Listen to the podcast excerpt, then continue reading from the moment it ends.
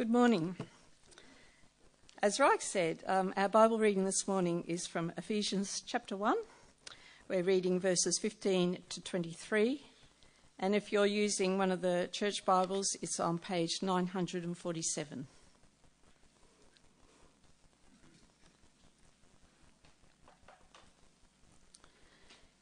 And the section is entitled Thanksgiving and Prayer. For this reason, ever since I heard about your faith in the Lord Jesus and your love for all God's people, I have not stopped giving thanks for you, remembering you in my prayers. I keep asking that the God of our Lord Jesus Christ, the glorious Father, may give you the spirit of wisdom and revelation, so that you may know him better.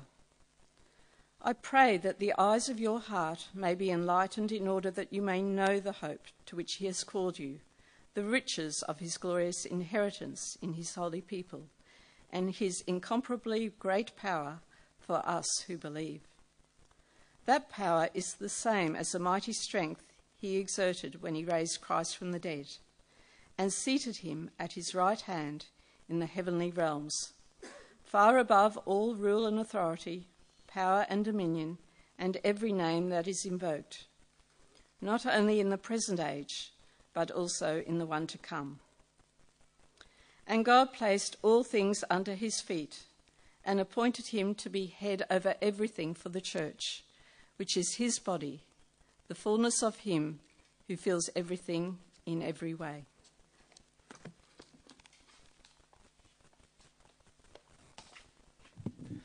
It's a pretty amazing part of the Bible.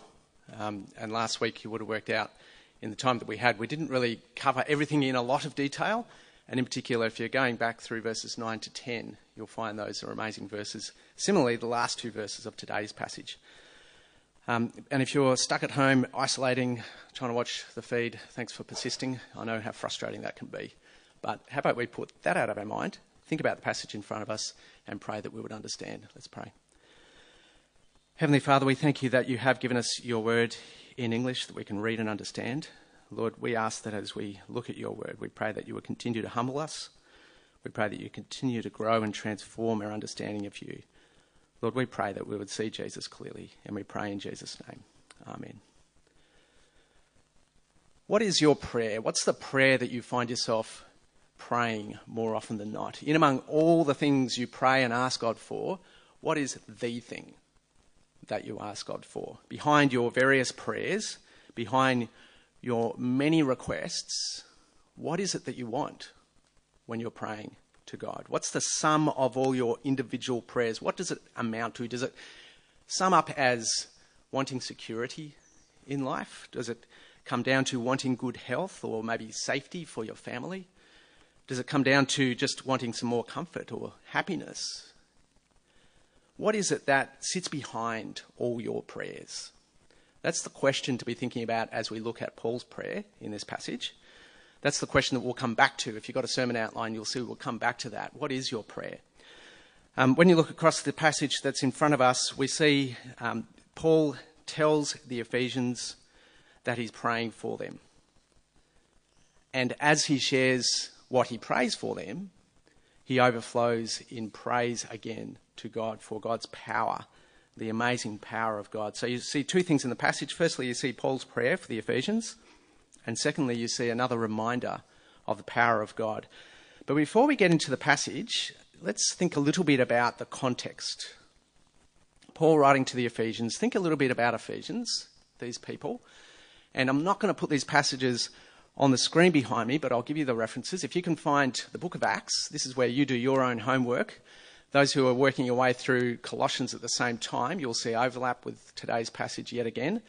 But if you can find Acts, chapters 18, and just flick through to chapter 20.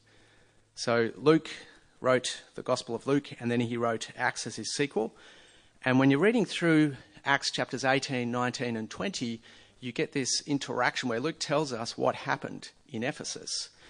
And so when you come to um, Luke chapter 18, verse 19 through to 21, you see that Paul had this really short stay in Ephesus and he wants to return. He wants to come back. Then you come to Acts chapter 19, verse 1, picking it up from there. Luke tells us about Paul's return to Ephesus. When he arrives, he finds disciples there.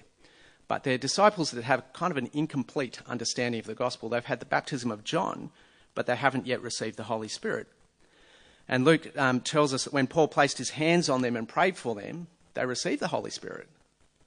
And they started speaking in tongues. They spoke in tongues when they received the Holy Spirit. It's a significant event. It's kind of like this outward demonstration of the fact that God's at work in them, this outward sign of the power of God. This baptism by the Spirit, this incident, it makes you think of what happened to the predominantly Jewish group of people in, in Acts chapter 2 in Jerusalem, the day of Pentecost, when all that speaking in tongues happened. Except that in Acts chapter 2, it was the Jews. Here it's mixed, maybe more Gentiles than Jews. And it's slightly curious that this sort of public display of God's power would happen here in Ephesus because it's not what Luke records in some of the other places that Paul worked his way through. So Paul travels and moves through a number of different towns and cities. If you flick back two chapters earlier, I know we're meant to be in Ephesians, this is your background work. If you look at Acts chapter 17, you'll read there about the way that Paul came into Thessalonica. Yes, there were converts there, but there's no record of speaking in tongues or anything. Then he moves on to Berea in chapter 17, verse 10. Again, no mention of speaking in tongues in Berea. Then he goes on to Athens in 17, verse 16. We're told that city was full of idols. Paul um, reasoned with people.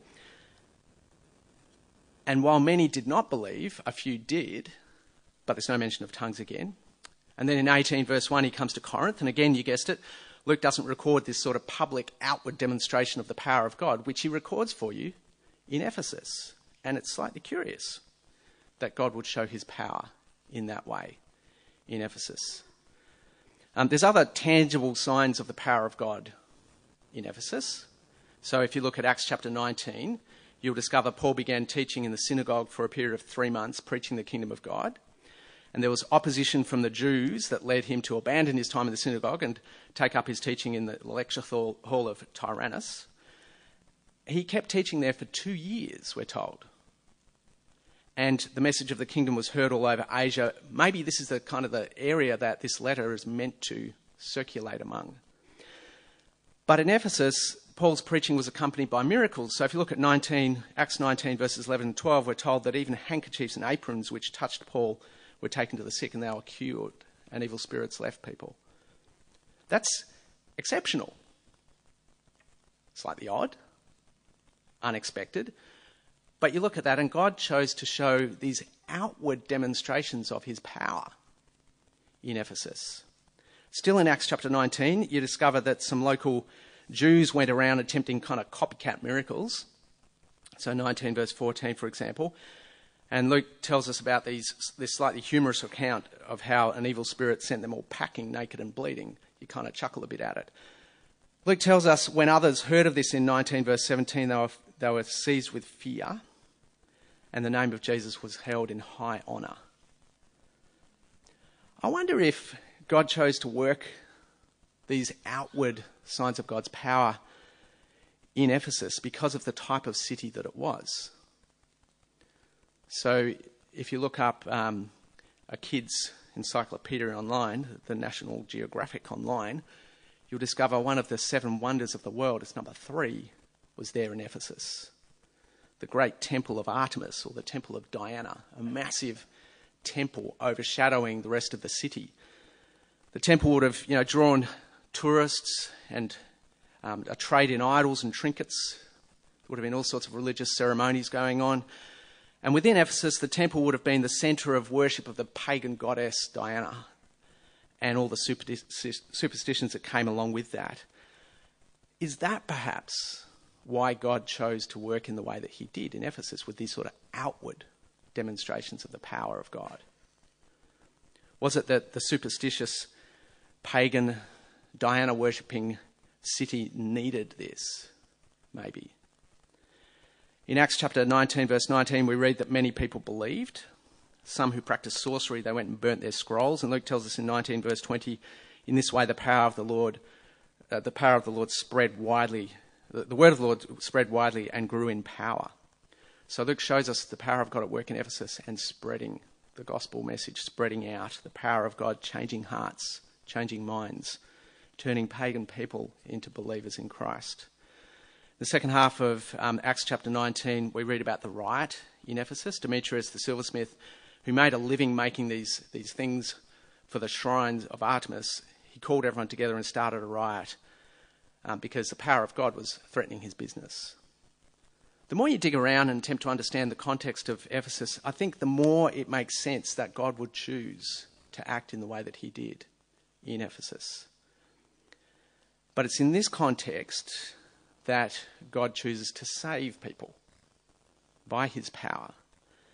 And the passage we're reading now in, in Ephesians, we see that Paul prays for the Ephesian Christians and reminds them of the power of God that is still at work in them, the amazing power of God that they've witnessed.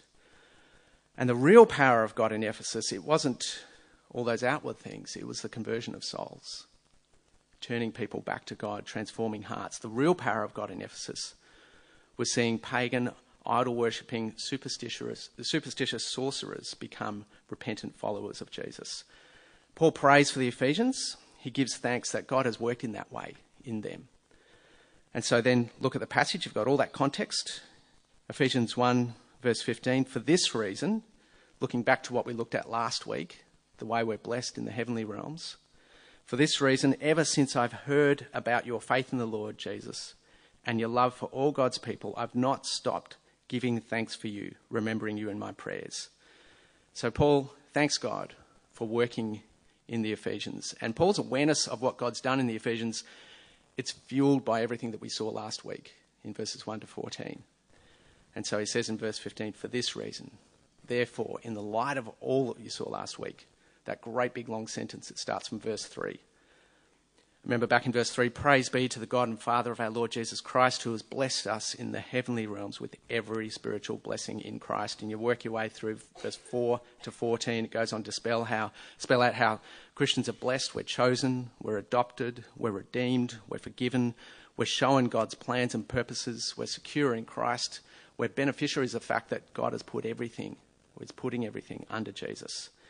And verse 15, for this reason, since I heard about your faith in Christ I haven't stopped giving thanks for you, he says, since the day I heard about it. Since I heard that you were in Christ, united with us, standing firm in the faith, adopted into God's people, since that day he hasn't stopped giving thanks for the power of God that's at work in them to change them like that. It's a miracle that God would bring anyone to put their trust in Jesus, and he's done it to the Ephesians. So Paul tells them his prayer and then he tells them, he gives thanks to God for the way that God's working in them, and the, he prays that God would continue to work, continue to work with the same power. So, verse 17 I keep asking that the God of our Lord Jesus Christ, the glorious Father, may give you the spirit of wisdom and revelation so that you may know him better. God is so far beyond us so impossible for us to understand, so powerful, so wise, so sovereign, and so holy, there will always be more for us to learn. And he's praying for the Ephesians that God would be at work in them so they would continue to grow in knowing God. And it's the kind of prayer that applies to us as well. Knowing God better is something which will only happen as God works by the power of his Holy Spirit. It's his work in us. And Paul spells out three particular things that he's praying they would come to know. Verse 18 I pray that the eyes of your heart may be enlightened, in order that you may know the hope to which he has called you, the riches of his glorious inheritance in his holy people, and the incomparably great power for us who believe. This hope. If you think about the Ephesians, into all their sorcery and all the, you know, doubt and uncertainty that comes with that, in contrast, Paul's praying for these Christians in Ephesus that they would know the hope that they have, it's theirs, that they'd know the riches of the glorious inheritance, that they'd know God's power. Um, living under the shadow of the temple of Artemis, surrounded by idols and trinkets, I expect there would be, with this superstition, this uncertainty, not knowing what the future will hold, not knowing if you're good enough, not knowing if you've offered enough sacrifices. In contrast, this prayer is that you would know the certainty of forgiveness, the sure and certain hope for the future, certainty that rests on the fact that Jesus has finished his work. No one can come between you and God. That's that kind of hope. So Paul thanks God for, the, the, for working in the Ephesians. He prays that God would continue to work in them, transforming them, opening their eyes. Isn't that the kind of prayer that we should be praying? Isn't that the thing that should be behind all your prayers?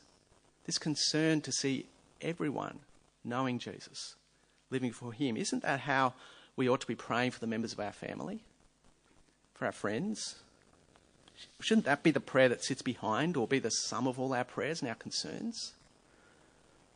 We don't live in Ephesus. Our situation is very different.